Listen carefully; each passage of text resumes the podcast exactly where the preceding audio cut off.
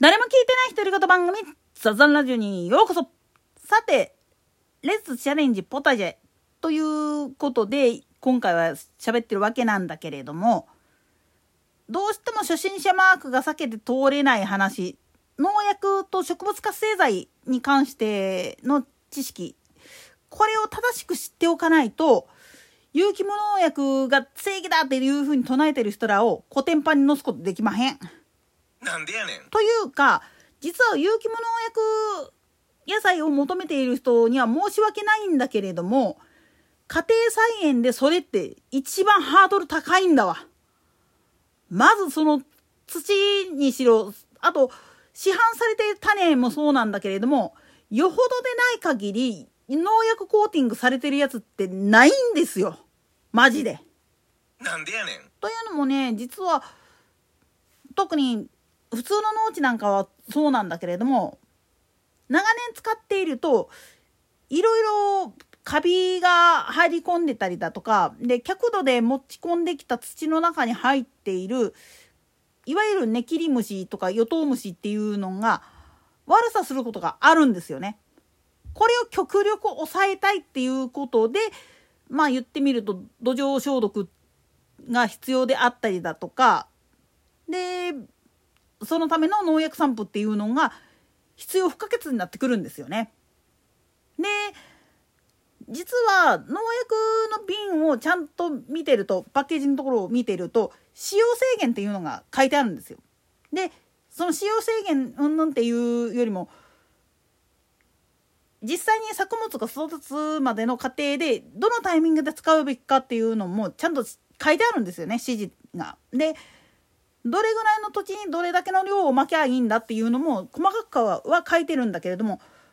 まあ普通の人はあれ買わなくても大丈夫なんですよね。なんでやねん。というのは市販されている培養土っていうのはあらかじめそういう農薬も混ざってるしプラスまず土壌そのものを洗浄消毒した状態で出荷してるんですよ。でないと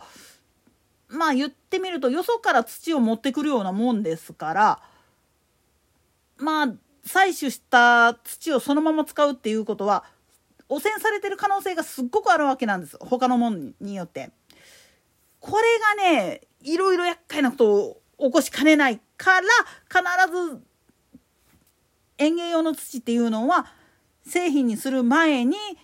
洗浄消毒殺菌っていうのをきちっとやった上で改めて必要な乳酸菌とかそういったものを入れて混ぜて出荷するっていう形をとってるわけなんです。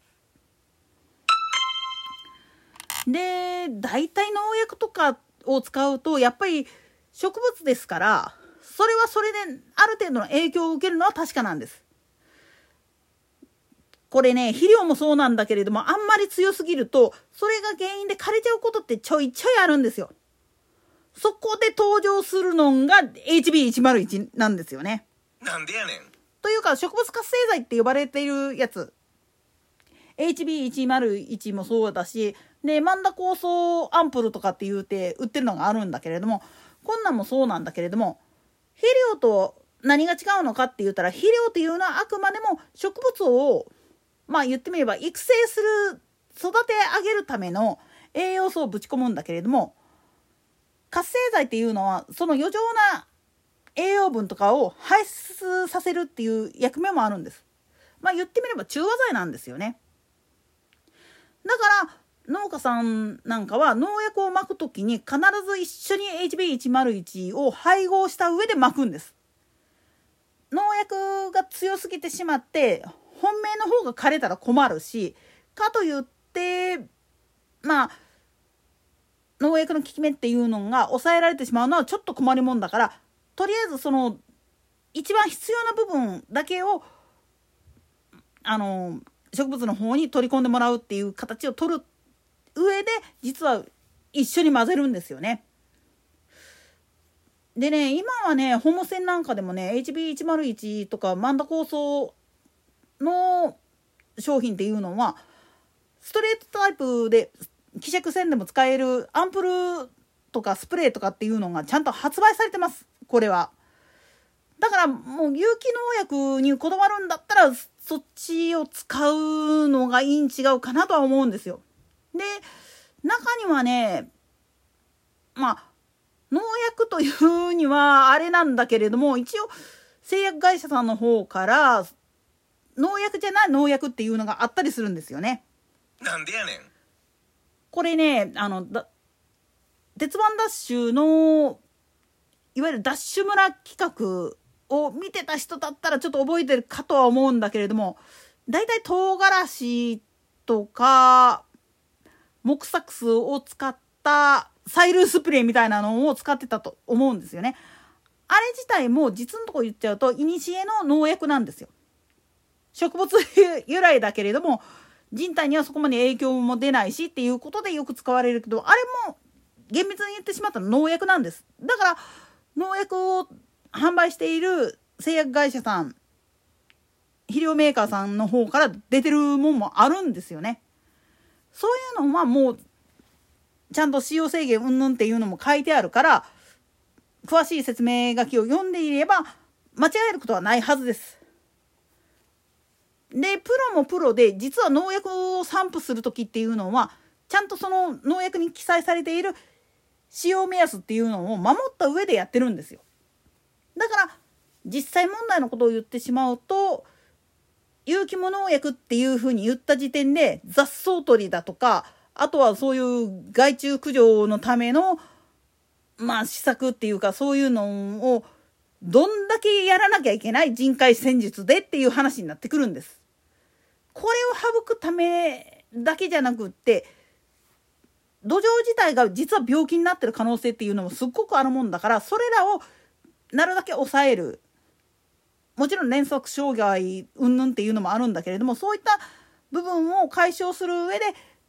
土壌の消毒洗浄っていうのも時として必要になってくるわけなんです。そのためにまあ言ってみれば高速放棄みたいな形で休耕田にしてるとこっていうのも結構あるんですよね。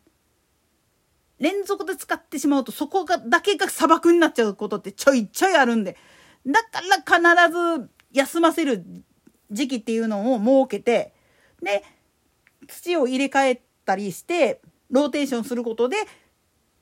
まあ言ってみれば健康的な土っていうのを作ってるわけなんですよ。